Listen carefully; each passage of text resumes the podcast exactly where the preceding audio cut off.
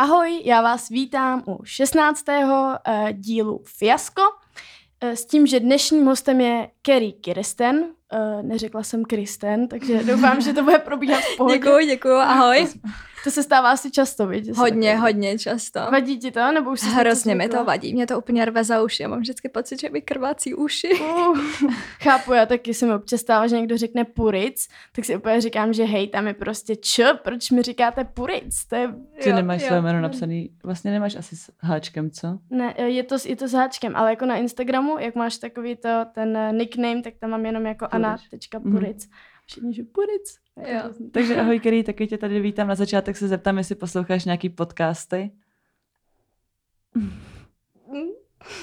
No, zatím jsem se k tomu nedostala, snažila jsem se, ale nikdy jako moc si nenajdu čas na to, abych něco poslouchala. Opravdu pro mě to taky hrozně těžký to poslouchat, jakože nevydržím u toho vůbec pozornost, tam třeba pět minut, ale Anička mě teď docela naučila poslouchat nějaký podcasty, takže třeba když si doma uklízím nebo tak, ale jinak.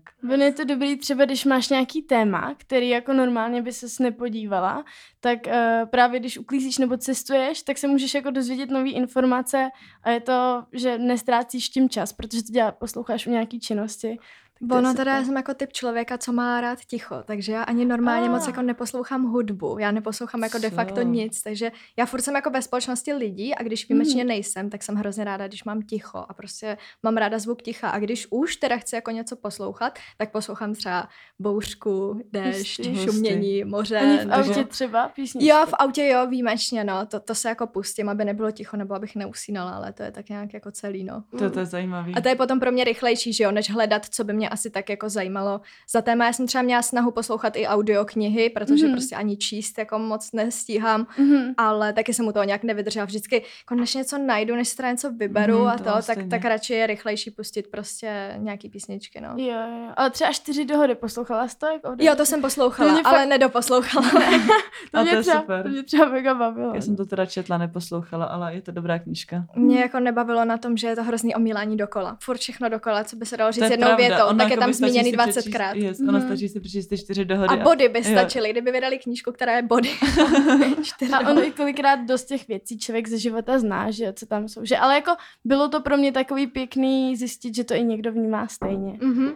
Je zajímavý, že to říkáš, že jsem zrovna dneska přemýšlela, že si to musím znovu přečíst. Yes, ano, si pustu audioverzi. Nebo. Uh, jinak, co karanténa? Jak jsi to zvládala? My už se tady ptali více hostů, jak to přežívá, takže takový omývaný téma, ale... Um, vděčný. vděčný. Já jsem byla upřímně jako s karanténou spokojená.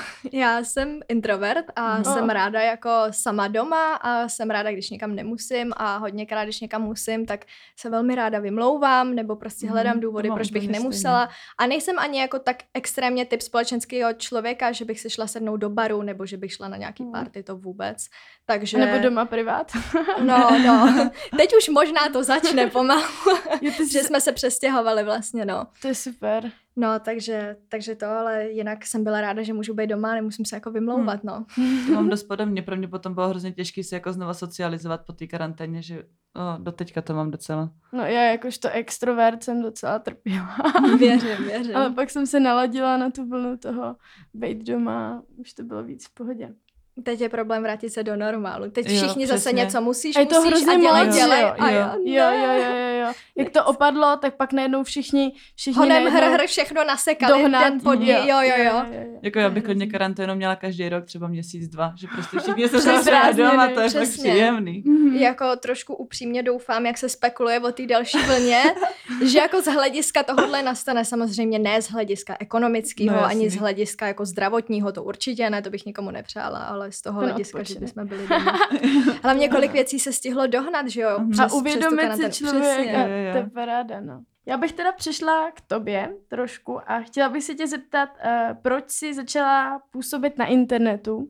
Co tě k tomu vedlo? No, vedlo mě k tomu to, že jsem neměla moc sociální život, respektive jsem neměla moc kamarádů, se kterými bych se bavila, ale vždycky mm. jsem byla takový člověk, který furt potřeboval jako spekulovat o životě a hrozně polemizovat o věcech a neměla jsem to nějak s kým moc sdílet, protože mm. moje rodiče byly vždycky hodně vytížený prací a neměli mm. na takovýhle jakoby zbytečnosti čas. Takže jsem hledala nějaký útočiště, kde bych se mohla někomu svěřovat nebo sdílet prostě nějaký věci, mm. což tehdy v té době začaly jako frčet taky ty blogy. Ty jsi byla, byla mezi prvníma, ne? Co no, začala nějak tak působit tady ono, jak jako byla, youtuberka. No, spíš jako ty taková blogy vznikaly. Vlna. My jsme to trošku řešili skrý teďko no. na začátku, že ona natáčí šest let a že jsou i jako deset dvanáct let, jo, jo. No, ale v té době, co jsem měla ten blog, to jela hodně Dominika Myslivcová a tady ty lidi a já jsem se toho mm. hrozně chytla, že mě se moc líbilo, co dělá ona a tak, mm. tak jsem začala psát na ten blog a vlastně postupem doby mezi tím nějak už jako vznikli youtubeři nebo vznikali youtubeři, já přesně nevím, jak to tam bylo, protože já když jsem psala na blog, tak jsem to neznala. Mm-hmm. Mě k tomu vlastně dovedli, k tomu natáčení až ty lidi, co mě sledovali, protože to měli projetý jakoby z více toho internetu, mm-hmm. tak oni mě psali prostě třeba, když jsem psala nějaký článek a natoč to jako formou videa a já, jak se mám asi vložit video. Mm-hmm. A mě, no víš, musíš si založit jako kanál na YouTube tečka com a prostě si tam vytvoříš takový profil a tam ty videa přidáváš a úplně krok po kroku mě naváděli, jak tam to video mám nahrát, co tam mám Aha. napsat a tak. No a postupem doby, jak jsem tam točila, takže se ukazujou ty videa podobný třeba, jo, nebo mm. se ukazují potom, co se přehraje tvoje, tak se pustí nějaký mm. další. A takhle já jsem nějak přišla na to, že existují youtubeři a že je vlastně jako víc lidí, co dělá tohle to, co dělám já. Mm. A nějak jsem se toho chytla, začalo mě to hrozně bavit i tím, že jsem viděla, že nejsem sama, jako kdo tohle to dělá, tak jsem to začala nějak jako aktivně dělat, no. A co bylo takovým prvním tématem, co se řešila v těch blo- blozích? Uh, hodně jako takový nějaký moje sny nebo představy, cíle, který bych si chtěla naplnit, nebo hodně jsem tam řešila, co bych jednou jako chtěla bejt, nebo mm-hmm. uh, já jsem měla hrozně ráda v tu dobu Justina Biebera, byl toho mm-hmm. můj úplně největší vzor, takže no, no, no. takže jsem tam hodně rozebírala Biebera, hrozně jsem nějak jako měla potřebu se k němu jako dostat a já jsem tehdy jako vykládám, jsem plánovala na tom mm-hmm. blogu, jak budu jeho manželka, jo, mě bylo asi čtrnáct, jo, jo, takže jo. Takže jako to člověk musí brát s rezervou. Takový jo, ale... ty holči čísnej, to je yes. super, jo, to je super. No a tam jsem tehdy si říkala, a tehdy vlastně to byl hrozně uh, takovej důležitý bod v mojí v úvozovkách kariéře, mm-hmm. protože tehdy, když jsem jako řešila, že vlastně no chtěla bych být jako Justin Bieber, že jo, mm-hmm. chtěla bych mít ten samý život jako on, tak mě došlo, že on byl ve dvanácti letech na vrcholu své kariéry a mě mm-hmm. prostě čtrnáct, co jsem jako já.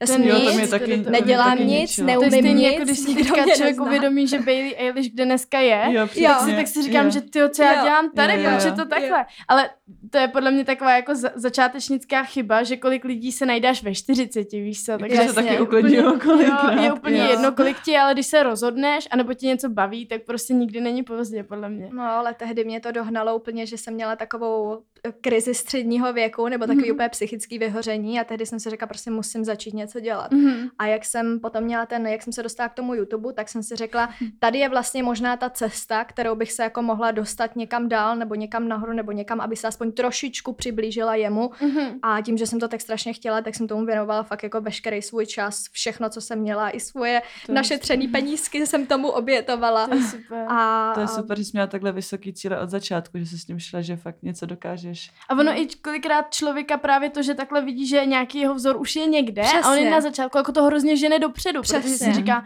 musím být lepší a čím větší ten vzor si dáš, tím líp se pak zatím jde, protože furt jako, když si dáváš krátkodobý cíle, tak sice je to taky fajn, ale máš to za chvíli splněný. Přesně tak. Takže, uh, takže, takže tady... jsi plánovala tak nějak od začátku, že s tím jednou budeš živit a že...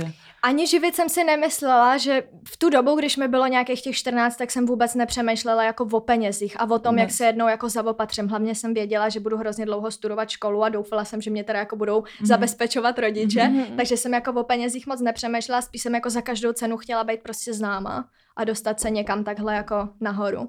Hmm. Um, ještě jak jsem mluvila o těch penězích, tak uh, já se tě zeptám na spolupráce. Mm-hmm. Uh, jak vlastně to vnímáš, jak třeba se rozhoduješ, jaký spolupráce si vybíráš a uh, jestli třeba, když je ti nějaká značka nepříjemná, tak jestli s tím absolutně jako uh, nespolupracuješ a na já základě mám... jakých kritérií? Rozhoduju. Mm. Já to mám tak, že spolupráce, které jsou mi nabízený, tak ne všechny teda beru, i když mm. jako samozřejmě vždycky, když ti někdo nabídne ty peníze, tak, tak jako máš tu tendenci říct, jako mm. chci, ale přeci jenom si říkám, že už mám prostě nějaký jméno, který jako se musím dobře rozmyslet, s jakou značkou nebo s čím spojím mm. a jestli to ke mně pasuje, jestli bych k tomu měla třeba co říct, nebo jestli to má nějaký jako smysl, abych to lidem mm. předávala, s tím, že se snažím vybírat si fakt věci, které já sama znám nebo které mám ráda, které reálně používám. Měl nejlepší ty spolupráce jsou potom, když jsi s něčím spokojená, přesně, že jo, tak. A ještě oni ti pak napíšou, přesně, tak je to tak, bomba, protože tak. Nejen, že vlastně dáváš něco ze sebe, ale ještě uh, těm lidem fakt jakoby poradíš něco, co bys jim poradila i normálně. Jo, takhle vznikla vlastně moje spolupráce s Karlem Lagerfeldem, mm-hmm. což je jako moje nejoblíbenější mm-hmm. značka, fakt je to jako můj love brand, kdy jsem si ty věci dlouhou dobu kupovala, kupovala, kupovala a přestože mm-hmm. jsem si to jako kupovala, tak jsem stejně vždycky, když jsem to měla na sobě, tak já jsem měla všechny ty věci obrandovaný, mm-hmm. takže nejen, že to bylo vidět, ale já jsem ty věci i označovala. Mm-hmm. No a oni si mě potom všimli a řekli, že jako sledujou prostě to, že to jako označuje, se mi to líbí a že vědí teda, že žádnou spolupráci nemám. Mm-hmm. A jestli by se mi nějaká jako nelíbila v rámci toho, že to hledají... To bylo na začátku někdy? To bylo... půl roku, tři čtvrtě roku zpátky. Tři čtvrtě no, roku aha. zpátky, no. Takže mi řekli, že hledají nějakýho ambasadora pro Karla za Česko a že bych se jim moc líbila jako adept, že je vidět, že je to můj love brand oh, a že bych super. se jim tam líbila. Takže takhle přesně jako jsou tyhle ty spolupráce jsou právě pro mě nejvíc, nejlepší. no. Mm-hmm. Já jsem se chtěla zeptat, jaká je tvoje nejlepší a nejhorší spolupráce, ale nejlepší je asi tahle, co? Tahle, jo, jo. A potom ještě hodně mám ráda Pepsi, protože Pepsi je fakt jako moje oblíbený pití. Ač ty spolupráce nebo ač ty fotka, ty výstupy z toho bývají mnohdy dost komerční, mm-hmm. tak a lidi si myslej, že prostě zaplatili a já to kvůli tomu propaguju, že piju, tak to tak fakt není, protože jsem dostala spolupráci nebo nabídku i na jiný nápoje a ty jsem mm-hmm. nevzala no, právě z toho důvodu, že to byla prostě konkurence nebo protože to pití jo. prostě nepiju. A nebo ono na internetu je taky dost zkreslený tím, že pak máš taky lidi, kteří berou cokoliv, takže přesně. diváci jsou pak zvyklí na to nebo myslej si, že, že, že třeba to takhle dělá každej, takže to pak kazí celkově jako jméno všem. A ono je pak taky něco jiného, když něco vezmeš a jako řekneš, líbí se ti ta značka, třeba ji neznáš a řekneš, mm. tak mi pošlete produkty, já je zkouším a mm. když s nima budu spokojená, tak třeba za měsíc, dva můžu z toho udělat nějaký výstup prostě stylem, že udělám třeba recenzi, mm. jak se mi to líbilo. Mm. A jsou i značky, které jsem takhle vyzkoušela, které prostě potom jsem fakt reálně začala používat, protože to byly nové značky třeba, které přišly k nám na, na trh, trh. Mm. přesně a předtím tady nebyly, takže jsem ani neměla jako šanci je vyzkoušet, mm. ale i takový jako spolupráce byly, ale to, co mi jako nesedí, tak prostě neberu, jakože nemám to ani zapotřebí. Ještě jak uh, Žovka mluvila o té nejhorší spolupráci, mm-hmm. tak nemusíš teda konkrétně jmenovat brand, aby jsme nepoškodili, ale, uh, nebo pokud chceš, samozřejmě je to na tobě, ale uh, jaký máš nejhorší zážitek? Pro mě to vyloženě to nejhorší nebyla asi spolupráce jako typu, že by to byla nějaká reklama, mm. ale byla to spolupráce taková, když jsem psala knihu, mm. protože z toho jsem byla fakt jako nešťastná kvůli tomu, že já jsem nešla jako poptat, že bych chtěla knihu, mm. ale ta kniha byla nabídnuta mně mm. a vlastně byla mi nabídnuta na základě toho, že byla jako slyšena moje přednáška na téma osobní rozvoj, taková ta psychologická, mm. takový to, jak vždycky vykládám. No a uh, tak jsem říkala, OK, vlastně to není špatný nápad, když už mi to nabízíte, tak by bylo super možná to sformulovat jako formou knihy, že lidi, mm-hmm. co se třeba na ty přednášky nedostanou, nebo oni jsou to spíš jako přednášky pro dospělí lidi, jo. Mm-hmm. Tak, tak by bylo fajn udělat to nějak jako takovou lepší formou, takovou víc dětskou formou a udělat to právě pro teenagery, že jo, který by se i o tady ty témata typu... Ten, zajímali. Jo, jo, jo, mm-hmm. přesně tak, že by se o to zajímali a i by to mělo na ně dobrý vliv a bylo by to zase protože něco... člověk, který ho vlastně sledujou, podporu nějakým způsobem, tak mu najednou mají možnost i nahlídnout do, do jeho myšlenek a přesně třeba tak. se v tom i posunout dál. Přesně tak. Hlavně jsem toho měla za sebou dost, co jsem si říkala, že by možná bylo fajn jako sdílet mezi lidi. Takže jsem na to kejvala, říkala jsem, mm-hmm. že super, říkala jsem si jako velký jméno, dobrá značka, prostě určitě jako půjdu do toho. Tak jsem to nějak zhruba rok psala, pak když mělo dojít k tomu, že se to mělo vydávat, tak ono to funguje tak, že vlastně oni dělají spoustu věcí, ty jenom píšeš text, ty mm-hmm. prostě ve Wordu pošleš text mm-hmm. a to je celý tvůj úkol. Zpracují, maximálně se necháš jako vyfotit na tu obálku a to je jako celý. Zbytek mm-hmm. má být správně jejich úkol, protože mm-hmm. taky si z toho berou dostatečně velký provize, aby měli jako možnost to zprostředkovat. No a dopadlo to tak, že prostě na co šáhli, to s prominutím pokazili, řekněme pokazili a já jsem byla od začátku do konce, co se to začalo řešit, nešťastná, nešťastná, nešťastná. Ve výsledku jsem si všechno dělala kompletně sama, ať už od té obálky přes grafiku. Uh, grafiku vevnitřku, dokonce i fonty písma jsem si vybírala, ilustraci mi dělal můj přítel Nikos.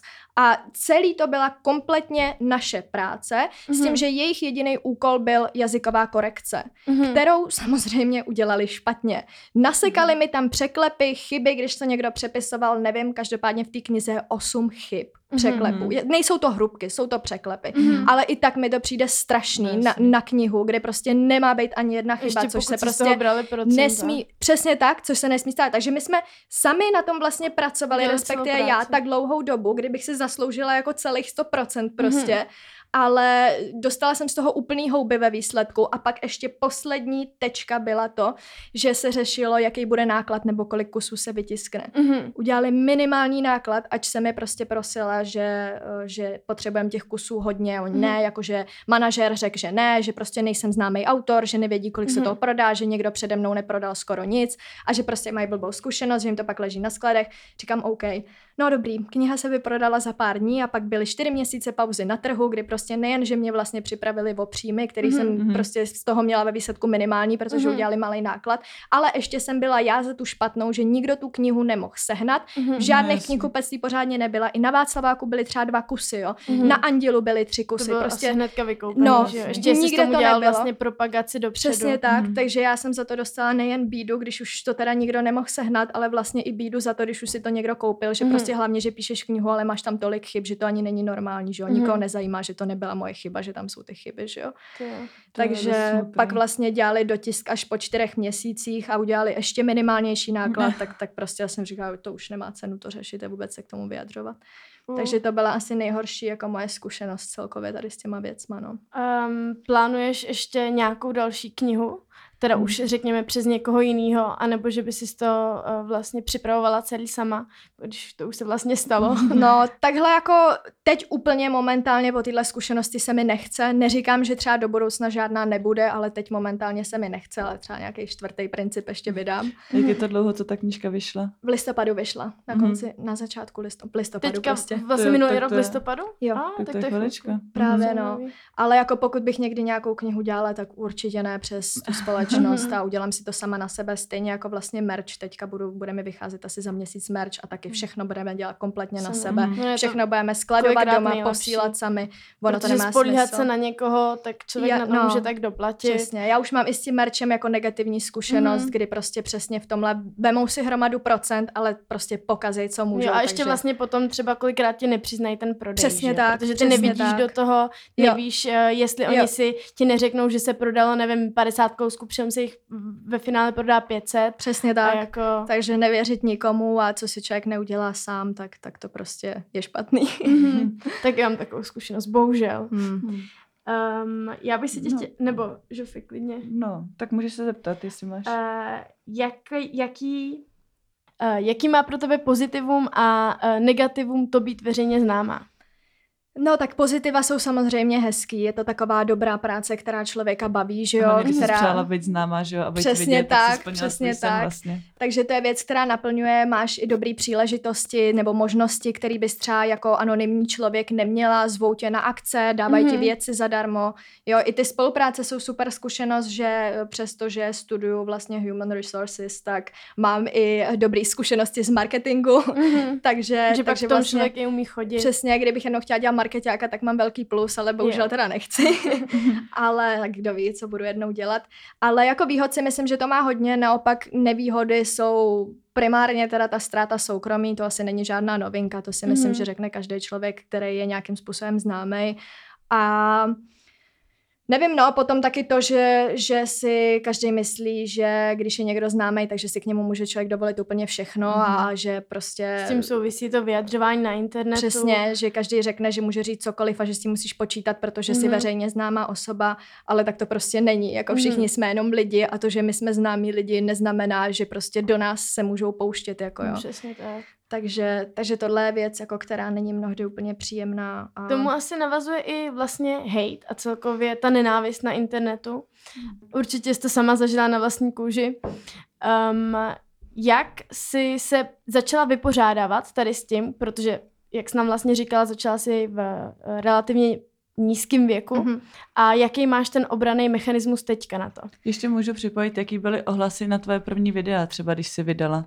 úplně ty první. Jo, no tak to byly hodně trapné věci, které už dneska dávno neexistujou, dávno a máš jsou skrytý.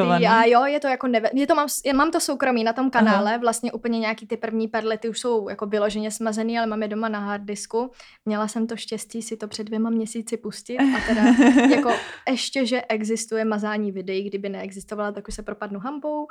Takže asi tak, no a ze začátku takový to, když to sleduje ten, ten první malinkatý rybníček těch, aha, já nevím, dvacet třicet lidí, jo, tak je to v pohodě, tam nikdo nehejtuje, ale jak už se začnou nabalovat ty lidi, tak se začnou nabalovat i ty hejty a já jsem to ze začátku snášela fakt jako špatně, protože jsem byla vždycky taky hrozně... Člověk na to není zvyklý, jo, že jo? Jo, a byla jsem vždycky hrozně citlivý člověk a hlavně jsem měla vždycky potřebu se hrozně obhajovat, mm-hmm, ve všem, že mm-hmm, jako věc, kterou opravdu neunesu, je křivda a bylo pro mě hrozně těžký jako nechat si lidi myslet něco, co není pravda. Mm-hmm. Jo, že nebo to, to vlastně prostě musela vyvracet. A... Přesně, a já jsem pořád jako se musela obhajovat, vyvracet a vysvětlovat všem, ale o to horší to vždycky bylo. Mm-hmm. A tak mě to jako vždycky trápilo, pak už jsem byla taková, že jsem si jako říkala, že prostě ty lidi neznám, že to jako řešit nebudu. Ale mm. stejně mě to furt tak nějak jako vnitřně trápilo, až se to potom dostalo do bodu. Ještě když vlastně pak člověk má nějaký špatný životní období a teď tam vidí tady ty věci, jo, tak ti tak to moc nepřilepší. To akorát jako ponoří. Mm-hmm. Přesně, přesně. A pak si máš třeba den, kdy si čteš jenom ty hejty. Jo. A ono ti stačí jeden hejt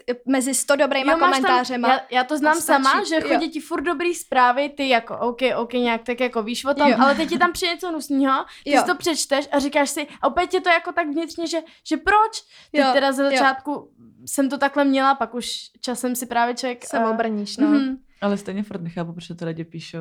Že oni... stačí, no nevím, no. No, bo oni si vybíjejí vztek prostě někde jinde a pro ně je potom lepší si vlastně vybít ten vztek na někom cizím, koho nezná, komu neublíží, spíš než kdyby měli urážet třeba svý sourozence, rodiče. Jako nejlepší je, když je to nějaký anonymní účet, kde vlastně no, ani toho člověka to nedohledáváte, je to napsaný úplně nějaký... Se léčej komplexy vyloženě, no. Mm. No ale taky mi trvalo, než jsem na tohle přišla, protože jsem, je to asi tři, čtyři roky zpátky, kdy mm-hmm. jsem se jako dostala do bodu, kdy jsem měla fakt totální mental breakdown, kdy jsem skončila až jako na psychiatrii, protože k tomu přispělo nejen to, že mi lidi psali hejty, mm-hmm. ale že mě i jistý tvůrci na YouTube dost hnusně pošpinili, potopili, vlastně úplně křivě obvinili z věcí, které vůbec reálně nebyly pravda mm-hmm. a které absolutně jako nevím, jak k ním přišli, jak si je vymysleli. Zkrátka ze mě udělali něco, co jsem nikdy absolutně nebyla mm-hmm. a celý svět, celý internet se otočil proti mně a nejhorší bylo, kdyby to bylo jenom na internetu, tak mm-hmm. ještě člověk jako vypne telefon, zahodí ho, sice jako brečí, mm-hmm. ale neřeší to tolik, jako když se to vlastně potom začalo přesouvat i do reálu, kdy mě bylo, že mě chodili lidi přes, před barák. Tež já jsem jen. nemohla jít ani odníst koš, protože tam prostě stály partičky lidí, který mm-hmm. prostě nejen, že by mě nadávali, ale oni mě chtěli normálně zbít, Ježiš. nebo mě normálně strkali. Já jsem nemohla se. chodit třeba ani do obchodních center, protože lidi nejen, že pořvávali, ale oni se do mě normálně strkali, jak kdybych byla nějaký kus masa, jo. Absolutně jsem nepochopila tohle chování, jednání. A ten člověk ani neví, jak má reagovat, protože za první no, ještě ty jsi nebyla ve věku, kdy, kdyby jsi byla dospělá, viděla, jak, no, jak to máš... mě bylo osmnáct. No, ale to, mě... to stejně, ale stejně člověk no. ještě to, že jako je ti osmnáct, to neznamená, že, že, že víš, jak má... když se dostaneš tady do té situace, jak máš, máš postupovat. Reagovat. A ještě no, vlastně, když se vyjádříš uh, k tomu, tak to akorát tak to vyvolá další jo, prostě reakce. Když se nevyjádříš, tak říkají, aha, nevyjádřila se, tak... Tak, tak je to pravda, jo, že jo, protože mlčení je souhlas, no jasně, no. Takže to jako fakt vyvrcholilo až do toho, mě pak lidi pronásledovali, rozšířilo se moje telefonní číslo, jo. Mm-hmm. A bylo to fakt jako až, až nesmyslně vyhrocený, kdy, kdy já jsem přestala chodit ven, přestala jsem Jak chodit mezi lidi. Jak na tohle reagovala třeba tvoje rodina? No rodina, tak asi nebyly z toho nadšený, že jo, to tehdy jako sebralo celou rodinu ve chvíli, kdy mě odvezla sanitka na psychiatrii, kde mi diagnostikovali seznam poruch dlouhý, jak mm. nákupní seznam, mm-hmm. tak jako moje rodina z toho byla taková, že hm, asi konečná, mm. máme doma blázna. Ale já jsem se, já jsem teda byla nějaký dva, tři měsíce na tom fakt špatně, vůbec jsem nevylezla z domu, ani, ani jsem vlastně s kamarádem, s nikým jsem nekomunikovala, zahodila jsem telefon mm-hmm. a byla jsem vlastně na antidepresivech a na různých jako práškách, uklidňovacích na spaní. Fakt jako jsem měla silný prášky naprosto na všechno, ještě mě nikdo nedávkoval, takže já jsem pořád, já jsem se vždycky zbudila, sežrala jsem prášky, zase mm-hmm. jsem spala mm-hmm. a pak už jsem spala stylem, že jsem omdlívala. Mm, Tehdy jsem z těch prášků ještě začala hrozně hubnout a nejedla jsem. Úplně všude mi vylejzaly kosti, vypadala jsem jak anorektička, bylo to naprosto odporný mm-hmm. a ještě mi bylo furt jako zlé, měla jsem takovou jako takovou vnitřní, hlubokou, propadající se bolest v hrudníku, když jsem si hrozně přála, aby už bylo po všem, hrozně mm. jsem chtěla umřít, teď to zní fakt jako strašně. Mm. Ale ona, ta psychická bolest jako je mnohem horší než mm. nějaká fyzická, jo, než mm. když se mi něco někdy jako stalo fyzicky. No a prostě jsem si říkala, prosím, ať už je po všem, já už prostě nechci tohle, už, už mm. jako nechci v tomhle žít. Byla jsem hrozně zlá na rodinu, hrozně zlá na lidi, tehdy za mnou přijela babička, já jsem ji vyhodila, že jsem si ji vůbec neprosila, aby za mnou jako jezdila, že s nikým nechci být, že chci být prostě sama. No jasně, protože člověk už to se to pak dostane no. nejen do té apatie, ale i do toho, že, že prostě... protestuješ proti úplně všemu. A vzdáš a... naprosto všechno, jo, že jo. řekneš si, že, tu, že, že tvůj nemá život smysl. nemá smysl. To je, jak kdyby do tebe vlez Venom mm-hmm. a úplně tě negativně ovládnul a udělal z tebe naprosto depresivního člověka. Já jsem teda nikdy jako neměla sebevražedný sklony mm-hmm. a jako vždycky jsem měla hrozný pud sebezáchovy v rámci toho, abych se jako fyzicky neublížila nebo aby se mi něco nestalo nebo zabít bych se nedokázala, ale věřím, že kdybych byla jako o trošičku slabší, tak bych toho klidně jako v tu chvíli byla schopná, jo. Mm-hmm. Takže, no, takže nejvíc pomohlo se z toho dostat. Vlastně to, že přijela ta babička, že já jsem jí vyhodila, ona odjížděla se slzama v oči, ve očích a ve mně se úplně hnulo nějaký svědomí. A říkala jsem si, ty vole, tohle, co, co jsem to jako udělala. A začala mm. jsem o tom hrozně přemýšlet. A jak mi to dalo broukat do hlavy, tak si říkám, co to vlastně ze sebou já dělám, proč já kvůli tady nějakým mm. blbečkům si nechám zničit život, ovlivnit. Do konce života budu odsouzená na to chodit na psychiatrii, mm. na psychoterapie a žrát nějaký prášky, prostě antidepresa. Tohle nechci, dítě mi pro boha osmnáct. Yeah. A tohle mi nějak jako donutilo se vzpamatovat nebo si uvědomit, že jako bejt v tom takhle jako spadla a ničit se tím, jako co říkají lidi, který mě vlastně vůbec nezajímají a který pro mě nejsou podstatný. Přesně tak. Nic nedají. Přesně tak. A že ve výsledku oni z toho mají akorát radost, že a mě to takhle položilo. A ten úplně bezvýznamný. K ničemu bezvýznamnej. A proč bys, mě, jako proč bys si směla brát názor od člověka, který uh, fakt jen sedí doma hmm. na zadku a vymýšlí, co kde napíše hnusnýho. No. A pak mi došlo, že ono celkově to, co se všechno stalo, bylo jenom kvůli nějaký nepřejícnosti cizích lidí a kvůli mm. tomu, že mi prostě záviděli, protože vlastně celý to rozpoutalo to, že jsem si k osmnácti nám koupila novýho bavoráka mm. a lidi to prostě neskousli, jo, takže... Takže to jako celý rozpoutalo, tady tu ještě potom jako vymýšleli, jak bym, protože oni se ještě všichni mysleli, že to je spolupráce a že tím, že na mě budou to takhle, si pamatuju, možná. No a že tím, že na mě budou takhle jako lejt špínu a říkat, jakým nechutným způsobem jsem se k tomu dostala, s kým vším mm-hmm. jsem se vyspala, abych to auto dostala, tak si mysleli, že mi ho seberou a mm-hmm. že tu spolupráci zruší, jenomže prostě to žádná spolupráce nebyla, to auto mám doteď, teď mm-hmm. jsem jim přijala, takže, takže vlastně no to... A to no, a... no, promiň, ty konci čteš hejt komentáře, nebo už to ignoruješ úplně? No a teďka už je to takový, že tam to mi dalo takovou životní lekci, ze který jsem se zpamatovávala třeba půl roku a právě tehdy jsem se začala zajímat o ten osobní rozvoj a tyhle věci, takže jsem se dala dokupy, takže jsem si prostě uvědomila, že to absolutně nemá mm-hmm. cenu řešit, že jo, občas si přijde jako něco, co tě jako zamrzí nebo nad čím se pozastavíš, ale ale já spíš se snažím na to jako reagovat, takže za prvý nereaguju, abych to neživila, ten, no, protože jak na to začneš reagovat, jak se připojí další lidi, že jo, a začne mm. se to řešit. Takže buď to jako jednoduše smažu, jo, smažu jako hnusný komentáře, nebo ne mm. kritiku, ale fakt jako hnusný komentáře nebo nadávky, protože no, co to komu předá, blbá, přesně tak, jako, tak. Proč by to tam mělo být. Hmm. Přesně, proč by to, jako je to moje fotka, proč by to pod ní třeba mělo být, že jo, nebo pod mm. tím videem, a nebo respektive jako, když je to nějaká hnusná kritika, tak dělám sama před sebou, že jsem to neviděla a mm. prostě... Mm. Ono, kolikrát ta konstruktivní kritika mě to baví, protože Uh, oni tomu člověku ukážou, co má zlepšit. Jo, to já, vždy, já vždycky říkám, ale když vlastně, je dobře podaná. Právě, když naši, nepřát, naši nepřátelé nás upozorňují na naše chyby, což je super. Takhle mm. v tady tom smyslu je to paráda, to nevadí mi, když mi někdo řekne, hele, tamhle děláš tohle to špatně, tamhle to pokazila. To je jasně. v pohodě, taky to zabolí samozřejmě, nejsme kámen, ale, uh, ale něco s tím uděláme. Ale když jo, nám tam napíšou, jsi debilní, nebo uh, máš hnusný vlasy, jo. nebo něco, něco takového, jo. tak to je prostě úplně k ničemu. A je vidět, jo. že ten člověk není sám se sebou spokojený a jen vlastně potřeboval rejpnout do někoho cizího, protože... si vylil ten vztek, že jo? Protože si myslí, že tě to zamrzí a... Jo. Uh, já bych tady tím už uzavřela tady Rač, tu negativitu. Já jsem chtěla přejít k jinému tématu a zeptat se, když jsi teda začínala na YouTube, tak mm-hmm. teď máš i Instagram, co z toho tě živí, nebo co tě primárně živí, jestli je to YouTube, Instagram nebo něco úplně jiného? Tak ze začátku to byl určitě YouTube, protože tam byly už od jak živa takový ty reklamy, co tam vkládají inzerenti, aniž by si jako musela dostat nějaký request od nich, ty mm-hmm. se tam prostě dávají automaticky, takže to jako tak to primárně začalo.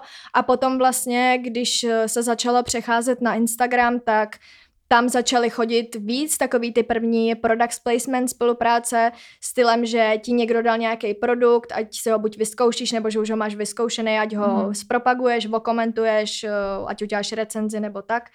No, takže to se začalo dělat postupem doby na tom Instagramu a vlastně tam se to jako přesunulo převážně, takže tam jsem začala jakoby i dělat víc těch spoluprací, protože kolikrát, když se s něčím třeba vyfotíš, tak je to mnohem jednodušší, než když na to musíš navázat musíš video a mm-hmm. musíš nakomponovat toto do toho no, videa, jasný. Tak nějak, aby to vyznělo rozumně, protože nikdo nemá rád takovou tu reklamu, když začneš prostě tam něco jak teleshopping no, jako jasný, komentovat. A, to a pak to je hejt komentáře. Právě, jo, přesně. A pak, když děláš takový ty jako filmový scénk nebo takový ty sketch a snažíš se to nakomponovat do toho, tak je to většinou strašný cringe no, a je to hrozně vidět.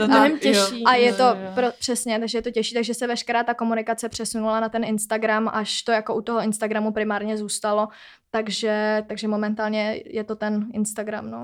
Hele, vidíš tam nějaký um, progres, co se týče těch spoluprácí, uh, že vlastně mně přijde kolikrát, když uh, mě třeba oslaví s nějakou spolupráci nějaká firma, takže ty lidi z toho marketingu v tom třeba vůbec neumějí chodit, tak uh, jestli za tu dobu, co to děláš, protože už to děláš relativně dost dlouho, vidíš progres u těch uh, lidí, co manažují ty spolupráce? Tak pokud je ta spolupráce uh, nějaká, která už má historii těch influencerských spoluprací, tak už většinou vědí, jak na to, anebo když nevědí, tak si mnohdy nechají poradit jakoby od někoho, kdo ví, co funguje na jeho publikum, nebo kdo ví, jak to má komunikovat, mm-hmm. nebo kdo už s tím má mnohem větší zkušenosti.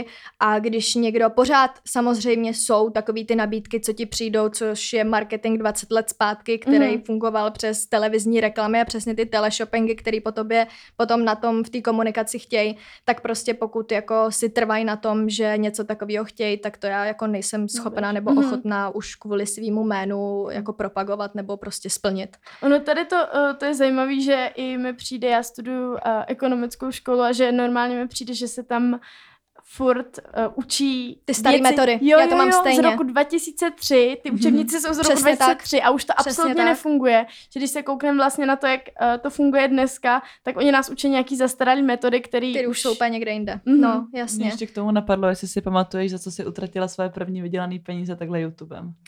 iPhone čtyři es. To si pamatuju do teďka, že co jsem měla našetřený, tak, tak tehdy... Já jsem točila videa na tátovu kameru, kterou mm. ještě měl nějak z práce nebo něco takového a pak jsme vlastně letěli na Ibizu. A já jsem, táta mě zakázal tu kameru sebou, že prostě jako ji zničím a že jako vůbec, že v moři bych točila ani náhodou. A já jsem tehdy měla nějaký starý telefon, nebo jako starý, nemělo to iOS, že jo, mělo to, ani ne Android, to mělo nějaký vlastní systém, to byl nějaký Sony Ericsson nebo tak něco takového to bylo. No jasně, no.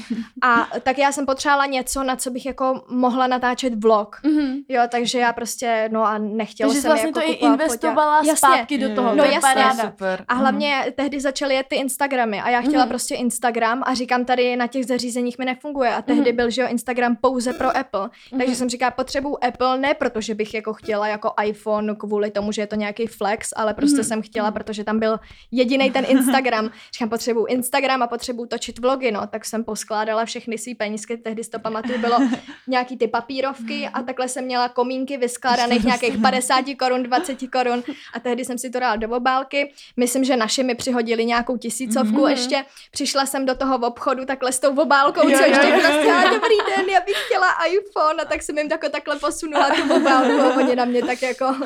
Tak si to no. přepočítám. Jo, jo, jo. Došla spokojená s mobilem. Jo. A myslím, že koruna tam nevyšla, že jedna koruna tehdy chyběla. Uh, mm. No, takže to mi odpustili, no. Ráda. No a kolik trávíš hodin denně na Instagramu, na Instagramu teďkon? Teď už na Instagramu minimálně, já jsem asi tak před půl rokem úplně chytla slinu na TikTok a začala no. jsem jako aktivně scrollovat TikTok, takže... A i natáčíš? To je strašný, jo, jo, jo, strašný žrou času ten TikTok. Hrozný, člověk, no. jak to zapne a řekne si, že jedno video, jenomže tam je jako jen swipe po chvíli a, najednou, a jedeš. A je to dvacet minut a říkáš si, hů, tyjo, tak ještě přesně. chvilinku a pak se tam člověk po dvou hodinách načapá, jak tam je, jo, projíždí jo, to jo. for you. Přesně a Všel. hlavně tam začalo být mnohem víc tvorby než na tom Instagramu, že jako mm-hmm. poslední rok už je Instagram takovej, že furt tam něco hledáš, ale nemáš na co koukat. Lidi přidávají posty minimálně, storyčka přidávají mm-hmm. většinou jenom spolupráce nebo hrozně nezajímavé věci, že prostě tě nebaví na to Nefim. koukat. Navíc je to plný reklam, všude každou chvíli nějaká reklama. Když to ten TikTok byl takovej čistý, mm-hmm. zajímavý, ještě žádný fotky, videa prostě. No a žádný filtry, že jo, mm-hmm. a takovýhle ještě, věci. Ještě ten algoritmus tam funguje tak skvěle, Dobře, že když jo. se ti tam něco líbí, tak ti to furt doporučuje. Přesně, to, co se ti líbí. Podobnej content, takže, mm-hmm. takže já jsem jako sledováním věcí přišla na TikTok hodně, no. Mm-hmm. To je super. Uh, dál bych se tě chtěla zeptat, jak vnímáš celou tu komunitu tady těch, uh, ať už řeknu influencerů, nebo youtuberů, nebo dneska už je možná tiktokerů. uh, jestli tam máš nějaký, uh, nebo... Um, abych to správně formulovala. Uh, jestli tam jsou lidi, uh, s kterýma se bavíš vlastně jenom kvůli tomu, nebo jestli ti přijde, že ta komunita kolikrát spolupracuje jen na bázi toho, že je spojuje ta platforma, anebo jestli uh, tam jsou i real lidi. No...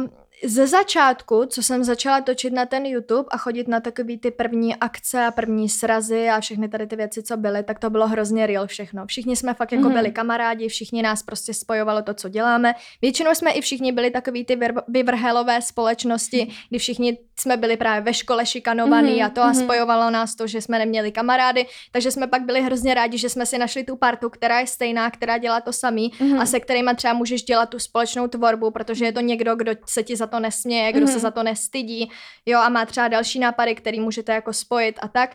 Takže to bylo hrozně fajn, ale postupem doby, co se ten YouTube a celý tady ten influencerský svět začal mm-hmm. dostávat do takové té komerčnosti, mm-hmm. kdy prostě kdy se začaly řešit, kdo přesně, má lepší spolupráci. Jo, a kdo měl víc views, kdo měl lepší statistiky, kdo měl lepší dosahy a kdo jakou spolupráci dostal, tak to všechno prostě šlo jako do kytek, protože mm-hmm. to kompletně pokazilo vztahy už z důvodu, že všichni ty youtubeři, co měli vždycky nejvíc, tak mm-hmm. si myslí, jako sledujících, tak si mysleli, že dostanou i nejlepší spolupráce, nejlíp zaplacený, ale ty firmy byly vždycky takový, což je jako logický. Třeba podle stylu, přesně, podle toho, co se dělo. Kdo se jim nejvíc hodí a dali ti peněz podle toho, kolik byli ochotní jako ti jako člověku dát. Přesně tak, mm. nebo za kolik si tě cenili, jo, že mm. ti dali. No a to bylo právě to, co potom rozbouralo ty vztahy, protože ty s velkýma číslama to prostě nedávali a mm. naštvali, že někdo jako menší měl prostě lepší kampaně, zajímavější kampaně a prostě tohle. Takže to jako jsme si začali být všichni konkurencí a ty vztahy se prostě pokazily. To už pak jako jeden špinil druhýho, druhý mm. třetího a mm. no, takže to, to se mi kolikrát stalo, že jsem šla na nějakou schůzku a prostě někdo, ten člověk, co tam seděl, tak mi mm. řekl, no a tenhle říkal, že tenhle je špatný, že s ním nemáme jo. nic spolupráce, je to pravda, co si o tom myslíš? Jo. A já, to někdo jako řek. Jo. A oni, no říkají to tady hodně, jako se takhle vzájemně pomlouvají, tak já už jo. nevím, co si mám jak, myslet. Jak už, jak už tam někdo řekne, že říká to víc lidí, tak člověk nad tím začne uvažovat, to dá nějakou myšlenku. Jako pošpiňte toho člověka, no ani to mm. nemusí mít žádný reálný podklad, stačí o někom říct něco hnusného a už. Jo. Přesně. Takže, takže to, tu, to tu scénu úplně rozbouralo. No a pak jako časem jsem se přestala úplně se všema bavit z tohohle toho důvodu, protože uh, přesně já byla vždycky jako ta menší než všichni ty ostatní, protože jsem začala o dost později než oni mm-hmm. a tím, že já jsem vždycky uměla dobře jednat nebo si umět vykomunikovat věci nebo si umět zařídit jako cokoliv, co mm-hmm. jsem chtěla, nebo když jsem, vždycky jsem nebo měla hrozně velkou zeptat. vůli. Když jsem si dupla, že něco chci, tak mm-hmm. jsem to prostě vždycky měla a vždycky mm-hmm. jsem si zatím stoprocentně šla a to byla právě vlastnost, kterou oni ostatní neměli a pak jim prostě vadilo, co já mám a co oni nemají, nepřáli mi to a takhle vlastně skončili, skončili veškerý jako vztahy, no. Mm-hmm. Až vlastně poslední dobou, tak poslední půl, tři čtvrtě rok, rok, se vlastně bavím s váma tiktokerama, s tebou, s Markem, s Elou a tak a jako říkala jsem, že prostě jedny z mála lidí, co mám fakt jako ráda, se kterýma se můžu bavit, ne proto, že bych tom viděla nějakou komerčnost, nějakou jako příležitost nebo něco, co bych jako z vás dostala, myslím, že to mm. asi vnímáte stejně na mě, mm. ale je to prostě o tom, že ten člověk dělá něco jako ty a že si můžete prostě jakoby vypomoct v tom, že pak nejsou jenom videa, kde seš ty sama a kde mm. prostě to, ale máš tam někoho, když potřebuješ třeba natočit něco, kde je víc lidí, tak aby ti to zapadalo, tak tam máš potom víc lidí a nejde jako o to, že potom jdeš ten den jenom jako za účelem tak a půjdeme točit, mm. sejdete se, pozdravíte se a začnete točit, ale mm. je to o tom, že se prostě bavíte, povídáte si, trávíte spolu čas jako a komunita. Když je prostě příležitost mm. nebo něco jako chcete, protože vás něco napadne natočit, mm. tak to prostě uděláte. Mm. A to se mi na tom právě jako líbí, no. Takže Barada. TikTokeři jsou kámoši. Já jsem to říkala a mě hrozně třeba vadí, že na Twitteru furt někdo hrotí TikTokery a že furt říká, co je to jako za lidi a že prostě jim jsou jako podúroveň. Já bych řekla, ale... že tady u nás je to dost uh, ovlivněný tím, že prostě uh, někdo něco o té komunitě řekl, nějak se k tomu vyjádřil a lidi, protože uh, jak už to je prostě od pradávna, jsou ovce, tak uh, vzhledem k tomu, že tady nebyl žádný takový hrdina, co by se postavil, řekl, hele, vyvrátil by to, takže jo. by se to utvořilo na dva tábory, to se přesně nestalo, hmm. tudíž je tady jen ten jeden člověk, co to vlastně poslal úplně do háje jo. a ty uh, lidi, který prostě nemají svůj názor, tak házejí do pytle všechny. No, tak se hlavně zachytili toho člověka hmm. a pak zatím stojí. No, ale ono to takhle bylo i s YouTubem, taky jsme vždycky no. ze začátku všichni schytávali hejt, protože to bylo něco nového, co nikdo nechápal, jak někdo jako může dělat. Takže ono hlavně, když se člověk koukne do, do zahraničí, tak tam to funguje úplně v pohodě, tam jo. normálně i ty lidi, co točí videa na TikToku, tak fungují třeba s Jasonem Derulem a mm-hmm. s takovýhlema lidma a je to úplně v pohodě, nikdo to tam nehrotí, takže já bych řekla, že je to i možná um, o té mentalitě národa. Přesně že, tak. Že tady... Ale i v Česku teď konstantně všichni začínají natáčet na TikTok, že? Jo, ale ty lidi, kteří se hrotili a teď najednou, najednou tam mm-hmm. jsou a všichni to svadějí na karanténu. Mm-hmm. To je nejlepší. No. um, tak. No, když takhle působíš na Instagramu a na internetu, tak je, je něco, co se snažíš předat těm lidem? Nebo jak Nebo se vnímáš jak si, sama, no. co těm lidem dáváš třeba jiný, jinýho než ostatní influenceři? Já jsem jako měla vždycky snahu dávat tomu nějakou přidanou hodnotu, abych těm lidem jako ze sebe něco dávala. Když jsem byla mladší, tak, tak jsem chtěla lidi prostě bavit, protože jsem byla takovej jako komediant, jo, jo, mm-hmm. který se potřeboval hrozně předvádět, takže jsem hodně točila skeče a hrozně jsem měla ráda, když mi někdo napsal, že ho to dostalo ze špatný nálady, mm-hmm. nebo, koukala, nebo že, no, že mu to zlepšilo den, anebo že ho to baví, že je to prostě zábavný, že prostě v televizi nic nedávají, tak koukám na tebe. Tohle bylo něco, co mě hrozně těšilo a postupem doby, co jsem starší, tak jsem měla snahu ten, ten svůj content nějak jako přehodit na něco, co by bylo smysluplnějšího, protože ve dvaceti letech jako úplně už nechceš točit skeče, nebo spíš mm-hmm. už se jako do, neumíš takhle, jo, že, že, vlastně, že už to neumíš. Že i vlastně jak vyrosteš, jo, tak, tak, se tak už máš jiný dál hodnoty a baví tě třeba předávat těm lidem něco, ale už ne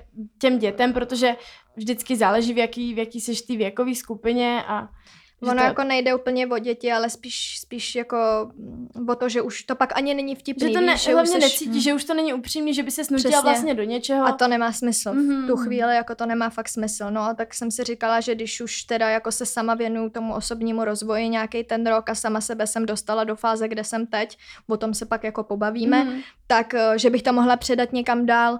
Ale bohužel jako zatím s tím nemám úplně jako dobrou zkušenost, protože ne, že to ty lidi nechtějí slyšet, ale oni to, co mě sleduje a to, co jsem si vybudovala a lidi, který mám na svém, jo, do nějaký a škatulky a prostě pořád nesedí. Chtějí to stejný. Hmm. Pořád chtějí skeče a pořád chtějí blbosti, který jsem točila a řeknou mi, že mě sledujou proto, pro co mě sledovali dřív a ne hmm. proto, abych teď úplně překopala svůj kanál, což jako samozřejmě chápu, ale prostě evidentně jako mě sledují lidi, co ještě nedozráli do toho věku, kdyby o takovýhle věci prostě měli zájem. Mm-hmm. A přesto, že jsem měla pocit, že mají, že se mě ptají, jak to dělá, že si mm-hmm. tak sebevědomá, jak to dělá, že si ze sebou spokojená, tak když já jim tu odpověď dám, tak ona je vlastně ve výsledku nezajímá. Mm-hmm. Takže prostě nějak jsem měla jako snahu pár videí natočit, nebo i tu knížku, ta knížka měla mm. úspěch, ta se jako líbila, všechno, ale prostě ty videa těm lidem jako nesedly a asi ta cílovka, pro kterou jsem to točila, nebo pro kterou by to bylo adekvátní na tom YouTube, prostě není. Mm.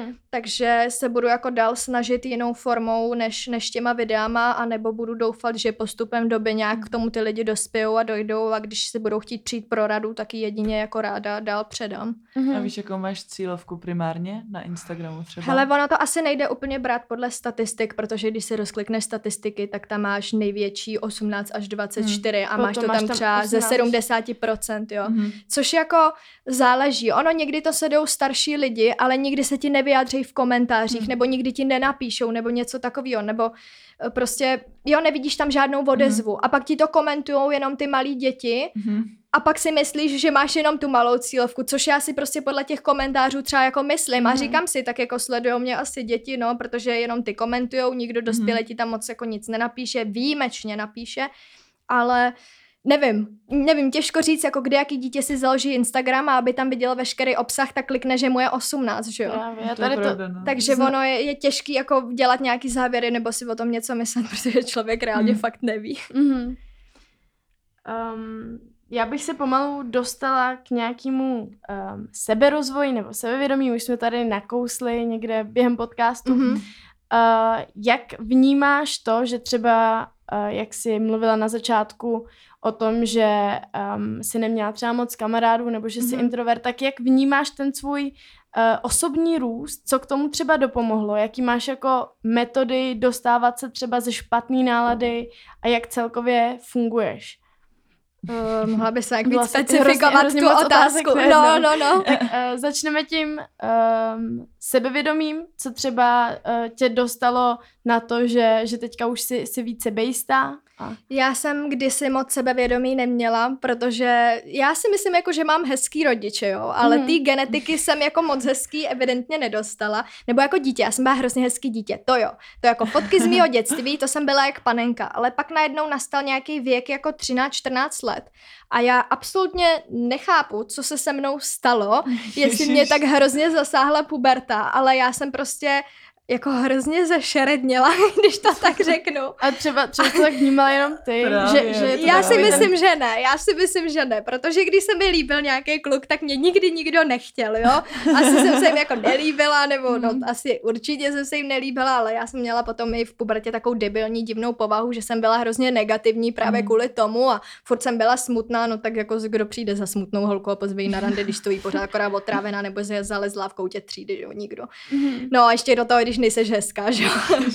Takže já jsem postupem doby, jako ono v těch třinácti, čtrnácti si to neuvědomuješ a nedochází ti, co je na tobě špatně, ale potom, jako když mi bylo nějakých těch patnáct šestnáct a ještě do toho, když jsem začala potom točit na ten YouTube a teď lidi začali, no a ty jsi jako divná, takhle ty nevypadáš úplně moc hezky a ty máš nějaký jako velký zuby a ty máš jako, že to je strašný, já jsem, no, jak člověk není ještě vyrovnaný sto procent západ, se oni začnou píchat do jeho nedokonalosti. Neuvědomuješ si to hlavně, jo, neuvědomuješ jo, jo, jo, si to. A já jsem nosila hrozně dlouhý vlasy až do jo. pasu a já na to třeba nemám obličej a teď už to vím, ale jak jsem měla dlouhý vlas, tak já jsem vypadala jako kůň. Do toho jsem ještě měla velký zuby.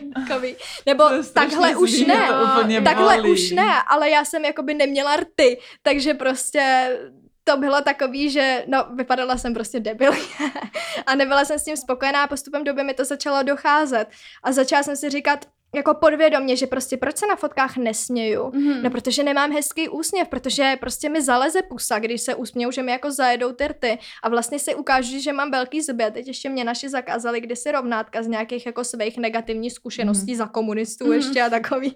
takže, takže jsem nemohla mít rovnátka, takže jsem se ani nemohla porovnat ty zuby a já jsem mm-hmm. neměla jako extrémně křivý, ale prostě měla jsem překřížený, tady jsem měla nějakou mezeru, já jsem, jsem to tam. Měla podobný, no, že no. Když jsem měla rovnátka, tak jsem se nikdy neusmívala na fotkách no. se zubama. No, a jako nelíbilo se mi to, takže tak jako podvědomě cítíš, že je něco špatně, ale začne ti to docházet buď, buď až ti to někdo jako řekne, anebo až jo, ono prostě... je v zásadě dítě spokojený a jakmile ty se dostaneš je, buď, je. řekněme, do špatného kolektivu ve třídě, nebo takhle jo, začneš něco jo. dělat a najednou ti to předhazujou, jo. tak až tehdy si vytvoříš sám k sobě nějakou komplexy. A začneš si toho všímat. Mm-hmm. A nebo začal ten věk, kdy si holky začaly malovat rtěnku a já, ty vole, tak já si nemám kam tu rtěnku namalovat, že jo. A nebo prostě mi holka, kámoška, která měla úplně nádhernou obří jako juicy pusu, tak mi řekla, a jak, jako ty můžeš žít bez pusy? A já, uh, no... A nebo potom ještě kluk mi řekl, že se se mnou nebude líbat, protože si myslí, že když nemám rty, tak neumím líbat. A já, mhm, strop, takže... Co měla vyhlásit? No, takže, takže to byl prostě to a pak, jak jsem si těch věcí začala všímat a začaly mě trápit, tak jsem začala hledat jako řešení, mm. kterým bych tady ty věci, protože všichni říkali, buď ráda, jaká seš, vždycky by to mohlo být horší, anebo že uh, prostě každý se má naučit mít rád svoje chyby, ale tím, jak víc a víc, víc a víc věcí přicházelo postupně, tak jsem si prostě nedokázala představit, že jednou těch věcí bude ještě víc, až tomu přibydou třeba věci typu vrásky nebo šediny mm. a takhle, že se jako naučím mít ráda tolik problémů, že mě to tak užírá, že radši to budu řešit jinak. Proč mm. to nezměnit, že jo? Proč mm. nenajít nějakou cestu, kterou bych ty nedokonalosti mohla odstranit? Mm. No tak jsem prostě řeč, začala hledat a začala jsem řešit, co bych jako mohla dělat, jestli by mi něco mohlo pomoct a dneska s tím, jak už je takových estetických oprav mm. a nevím čeho všeho, s tím člověk si může vyléčit jako naprosto jakýkoliv mm. komplex, tak když už to existuje, tak mm. proč to nevyužiju, když mm. už to tady jednou je, viď? No tak jsem se sebrala, prostě jsem šla na všechno, co jsem si připadala, že na mě není v pořádku.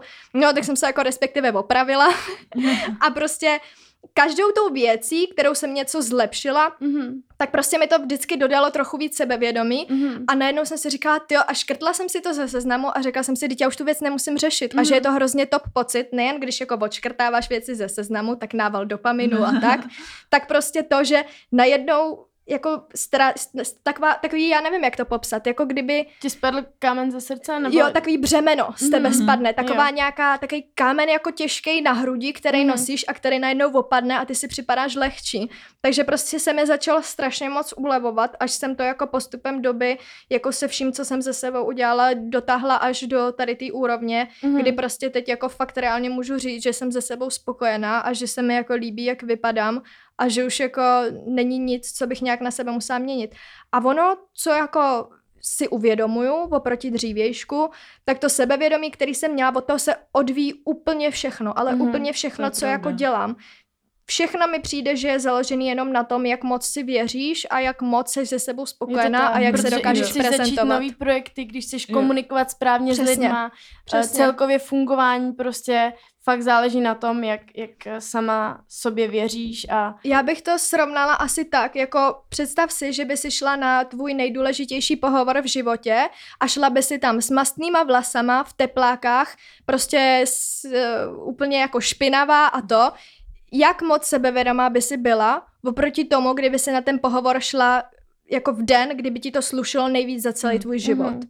Tak asi takhle jako bych to srovnala to před a po a když si představíš tyhle ty dva kontrasty proti sobě, tak víš, tak si uvědomíš úplně všechno. Tak mm-hmm. ti dojde, jak moc věcí se od toho odvíjí. Jo. A jako pracovala jsi na sobě i na nějak i po psychické stránce, nejenom? Jo, samozřejmě. Já potom, potom, co jsem se psychicky složila, tak jsem vlastně uh, začala nejen jako dobrovolně docházet na nějaký takový ty psychoterapeutický sezení, mm-hmm. který jsem pak jako už časem jako přestala potřebovat, protože už jsem si říkala, dělej tady ze mě blázna, to už jako nepotřebuju. Mm-hmm. Ale tím to začalo, až jsem se vlastně seznámila s Honzou Milfajtem, který je vlastně je mentor nebo osobní coach a právě je to člověk, mm-hmm. který se věnuje osobnímu rozvoji.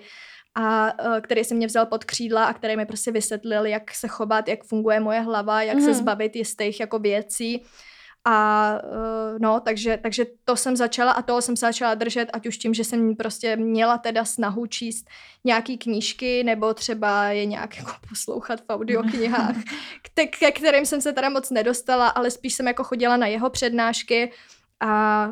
Um, nevím, snažila jsem se i na internetu jako něco občas tak jako počít, zjistit si a nebo i na přednášky lidí, kteří se tomuhle tomu tématu věnovali, nebo jsem sbírala zkušenosti od lidí, kteří se taky věnovali tady tomu osobnímu rozvoji, kdy jsme mm. hodiny, hodiny prostě konzultovali, jsem chodila na takový akce, kde mm. prostě jsem byla jediná jako malej kid a kolem mě prostě dospělí lidi, manažeři a tak, kteří prostě řešili tady ty témata, ale bylo to pro mě hrozně zajímavé, že jsem se dozvěděla hrozně moc životních mm. příběhů, hrozně moc jako zkušeností. A jak zjistíš, že tak funguje víc lidí, tak ti to Přesně vlastně posune. Přesně tak, jo.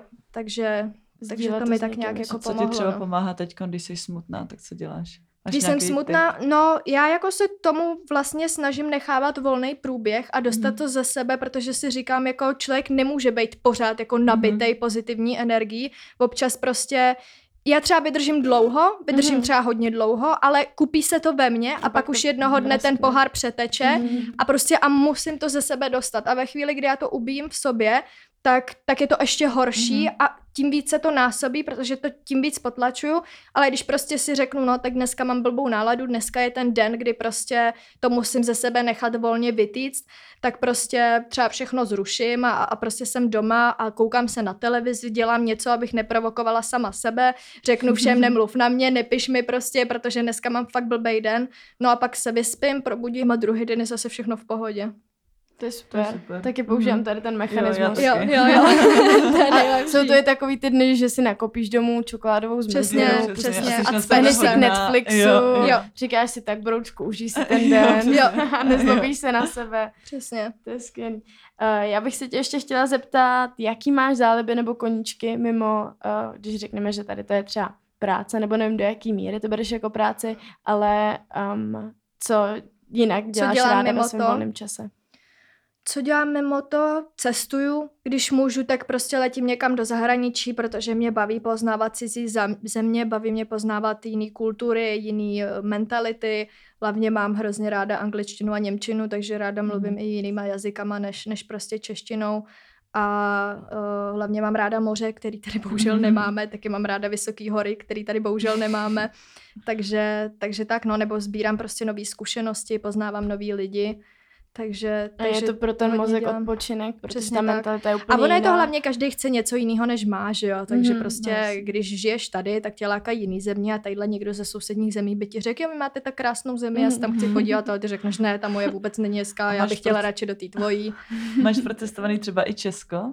No právě moc ne, no. Že právě fakt si, když, když můžeš, tak vypadneš pryč. Protože jo, vždycky tě láká něco jiného, než ono, máš. Každý ono to chce to, je. Co nemá prostě. Ono to taky vždycky, um, mně přijde třeba, že co jsem se přestěhovala do Prahy, že když jsem sem jezdila jako za kamarádama, tak jsem pak chtěla druhý den se jít i někam tady podívat, nevím, na Petřínu galerii. Od té doby, co tady bydlím, tak, tak prostě už o to nestojíš. Jo, přesně, tak vůbec, teď, teď teda jsme se rozhoupali, že bylo krásně, tak jsme šli na Petřín, ale bydlím tady dva roky a prostě byla jsem tam jednou za tu dobu. No, ono, já si myslím, že i hodně lidí teď donutí ta karanténa, jak byla, tak mm. procestovat svoji zemi, protože kdo letos reálně odletí někam na dovolenou. Mm. Lidi se ne, budou nevíš, bát. Jak to bude, přesně, bojíš se, lety se rušej. No, taky, taky horší. Nejlepší.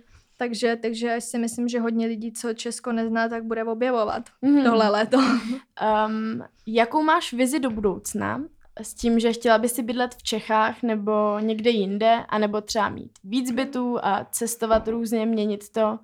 Já mám takovou vizi. Hrozně bych chtěla jít po stopách svýho táty, kterýho jako fakt v kariérním měřítku obdivuju, protože já jsem si nedávno četla jeho CVčko a to je, to je něco neuvěřitelného.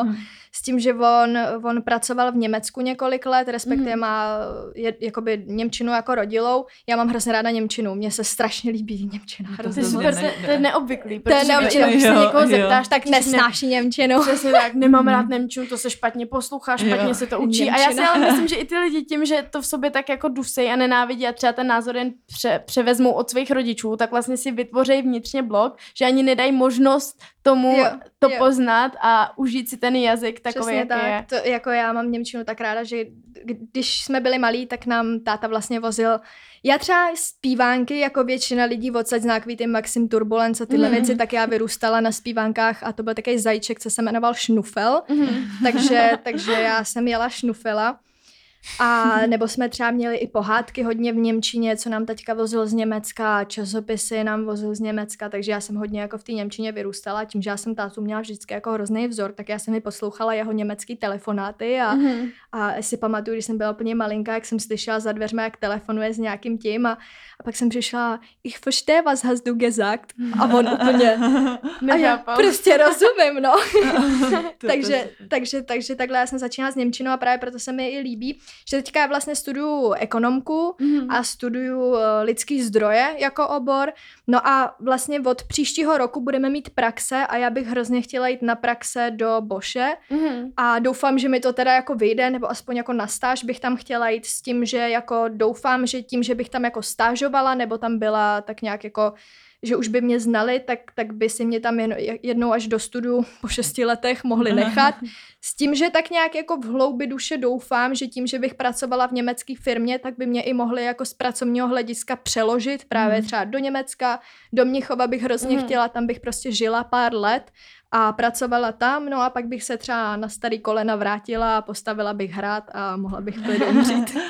To je super. Protože tam, co si budeme, tam jsou ty platy taky úplně na jiný úrovni. Že? A tam... i ta životní úroveň, přesně jak tak, to tam funguje. Tak. A celkově myslím si, že i ta mentalita těch lidí je prostě jiná. Jo, a mně se hlavně třeba v Mnichově hrozně líbilo, já mám hrozně ráda bavoráky už od malička, právě taky kvůli tátovi, protože on vždycky podporoval německý auta, německý značky, nebo vlastně doma máme všechno německý značky, takže my jsme tam párkrát byli v tom Beltu, v tom bé em vé, to je vlastně muzeum mm-hmm. a je tam část, kde jsou vlastně nový auta, je tam Vision od bé em vé, což je takový, ta, takový to auto, co má být jako vizualizace do budoucna, x let mm-hmm. dopředu, jak Next sto se to jmenuje. No a tam se mi hrozně líbilo, tam jsem z toho byla úplně to a taky jsem říkala, že jako kdyby mi třeba nevyšlo tohleto, tak bych jako mohla zkusit v tom Beltu pracovat, že tam mm. by to bylo super, ale na mě asi jako moc technický, že, že nevím, jestli bych se jako byla mm. schopná naučit německy součástky motorů a takovéhle mm. věci, že to radši ten Bosch, ta bílá technika, respektive kuchyně, přístroje, kuchyňské roboty a tak by mi mohlo jako sedět víc, mm. no. Takže to je nějaký zhruba takovej můj plán do budoucna na pár dalších let, ale jsem teprve ve druháku a zbývají mi čtyři roky vlastně, pět. Mm-hmm. Počkat, jo, jo. A ty konci měla zkouškový, už máš všechno hotový? Jo, jo, jo, vlastně druhák mám hotovej, teďka jsem odevzdala seminární práci za druhák a, a vlastně už budu dělat příští rok bakalářku, státnice uh, a tak, no. Tyjo. Tak budeme držet palce. Jo, děkuju, no, děkuju. uh, my už jsme se na začátku vlastně, nebo ty jsi zmínila, že uh, tvůj velký vzor byl Justin Bieber. Mm-hmm. Uh, tak já bych se tě chtěla zeptat, uh, co uh, nebo kdo je aktuálně tvůj vzor, nebo jestli máš někoho takového a co tě motivuje. Jestli tě motivujou třeba ty lidi, co sleduješ právě na internetu, nebo nějaký umělci. No právě z toho internetu už tolik ne, že jsem postupem doby jako mívala hodně vzorů, ať už třeba Kylie Jenner nebo prostě mm. nějaký rapery, protože já jsem postupem doby z toho popu úplně přešla na rap, takže mm. jsem začala to, ale to jsou prostě lidi, ze kterých si člověk jako nemůže brát vzor, protože prostě to jsou většinou Američani, a ta úroveň té Ameriky oproti tomu Česku je prostě tady diametrálně rozdílná a každá země mm. má prostě svý limity. A to, co oni dosahují tam v Americe, člověk jako není reálně schopený dosáhnout tady. Takže jako když jsem takový vzory měla, tak mě to akorát psychicky deptalo, protože jsem si pak říkala ve výsledku, že jako to ani nemá smysl něco dělat, protože mm-hmm. stejně nemám šanci něčeho takového dosáhnout.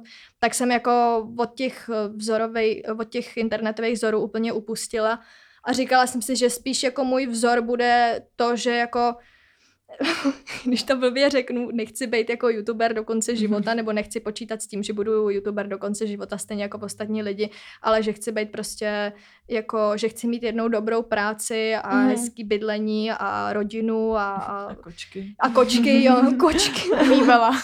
Jo, možná. Přesně.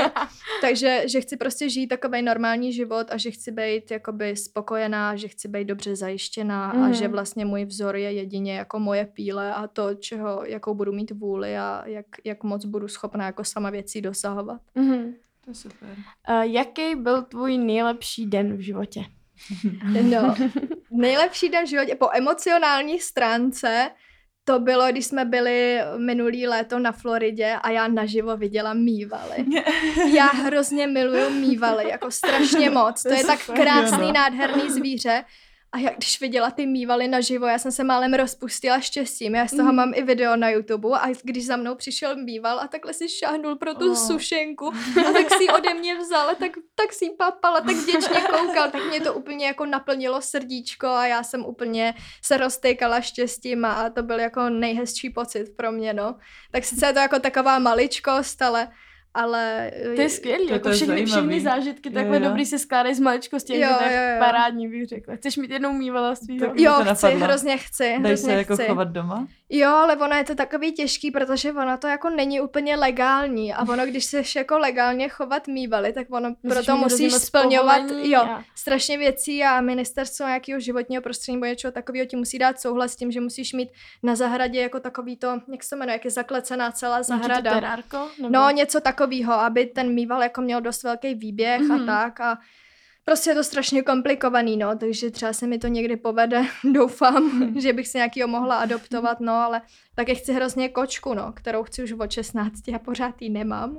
A, a máš nějaký zvířátko doma? Ježka mám. Oh, ježka. To je super. Takový, a s tím se asi moc nepomazlíš, ne? To ne, no. Ono to je takový... ochočit? Jako... No oni už jako relativně ochočený jsou, protože to není jakoby ten divoký ježek, mm-hmm. lesní, on je to africký bělobřichý ježek a on jakoby je bílej mm-hmm. a vypadá jinak. A ono už je to jako, že se to lidi snaží jako ochočit mm-hmm. a, a udělat z toho normální zvířata, jako jsou třeba křečci nebo morčata mm-hmm. a tak, mm-hmm. ale pořád to není tak jako dlouho, aby ty ježci byli tak domestikovaný a tak ochočený, aby si nechali líbit všechno. Hlavně je to ostrý píchato, takže se s tím jako nejde úplně moc hladit, takže je to spíš jako na pozorování a na to, že jako máš něco jiného, než mají všichni ostatní, mm-hmm. že jako furt to, co to zvíře dělá, není jakoby tolik očekávaný, že tě kde co překvapí a vždycky mm. na něko koukáš a říkáš, tyjo, to je hustý, co ten ježek dělá. Mm. Jo, ale to je tak jako celý, no. A dupe, ale je pravda, že dupe? Dupe, dupe, no. A tak je strašně mlaská. Takže jako nedoporučuji mít v ložnici ježka. No, ale toho nemám ježka mám... Nemám v plánu zatím, no. Ale děkuju. Toho uh, ježka mám vlastně nějaký z důvodu, že, že prostě jsem potřebovala nutně mít nějakou náhražku za kočku, která mi kdysi doma nebyla povolená, protože máma vždycky tvrdila, že má jako alergii na kočky a prostě doma kočku nechtěla a vždycky jsem měla tu smůlu, že prostě z nějakého důvodu to, to nešlo a teď jsme se přestěhovali a teď moje kočka, už, už na ní čekám, už, už mám zamluvenou.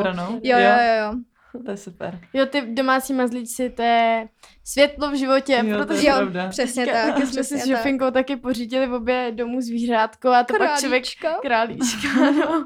A to pak člověk fakt jako se nemotá kolem něčeho, než kolem toho zvířátka, jo, když mu to dělá když radost. Když to trošku přepíná občas, že si říkám, že jsem blázen. Jo, je to teda jako dost zodpovědnost, že určitě bych si asi nepořízla nějaký zvířátko, pokud uh, si s tím ještě...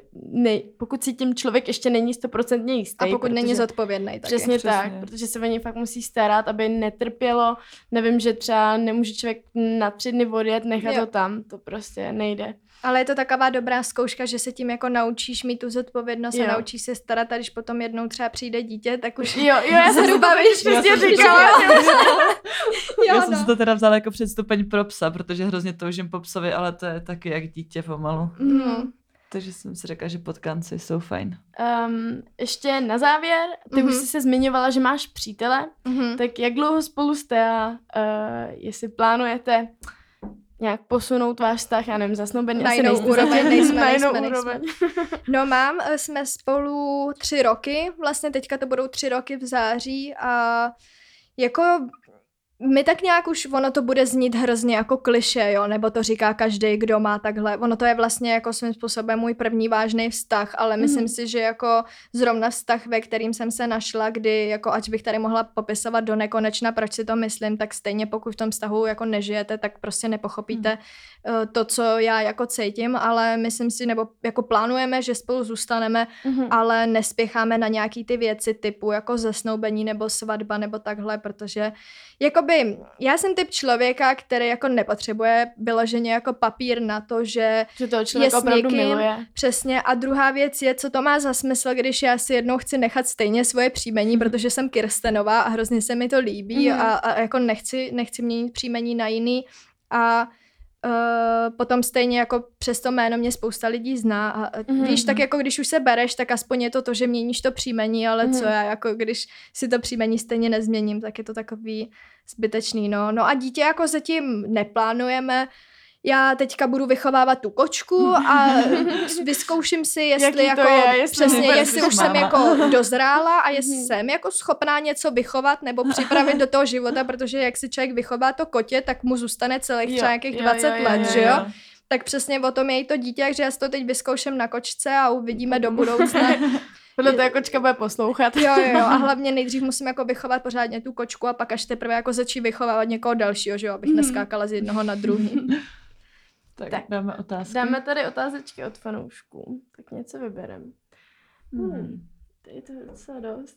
Některé věci jsou klasicky nepoužitelné. Jsou takový perličky. Mm-hmm. Mm. Tak tady dost těch věcí, co tady se lidi ptají, tak um, už, jsme, už jsme se ptali. Jsme tady možná bych se zeptala. Mm-hmm. Tak co jsi uh, za znamení, Kerry? Jo.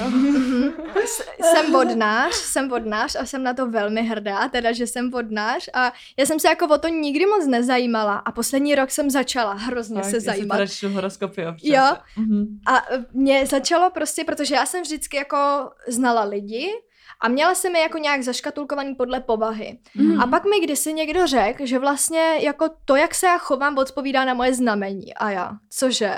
A ten člověk mi začal jako vysvětlovat ty rysy těch chování a potom i nějakých ostatních znamení a já co vím, co je takhle někdo jako znamení, tak jsem si to začala to spojovat a říkám mm-hmm. si, že ono to na ty lidi fakt sedí. Mm-hmm. A teď mě přišlo úplně psycho, že tvůj život ovlivní to, v jakém měsíci se vlastně narodíš. Mm-hmm. A tak jsem to jako začala hrozně studovat a hrozně řešit a číst si o sobě a ono to všechno hrozně odpovídalo. Pak jsem ještě, když už mi nestačilo tohleto normální znamení, tak jsem si zhledala čínský no, znamení. No, to, to mě právě no, hrozně taky. Baví. Já no. jsem čekala, jestli to nakousneš, ale ty čínský, to je, i tam, tam máš vlastně ty živly k tomu a přijde mi, že to sedí jo, jo, fakt jo, jako perfektně. Jo, přesně a i to v tom čínském jsem vlastně tygr mm-hmm. a tam mě taky úplně zaujalo, že to všechno tak jako sedí, že jsem mm-hmm. si říkala, já si myslím, že jsem nějaká, že jsou to moje nějaký povahové vlastnosti, které jsem buď zdědila geneticky nebo co jsou nějaká náhoda, mm. ale ono je to vlastně kvůli těm znamením a že i vyhledávám jako lidi, co se píše, že o těchto znamení vyhledávají a tak a přišlo mi to hrozně zajímavé a teď mám úplně strašně chuť se o to zajímat. Ale je zajímavý, že takhle tě ovlivňuje i jméno, který máš a fakt, když si přečteš jméno, tak to sedí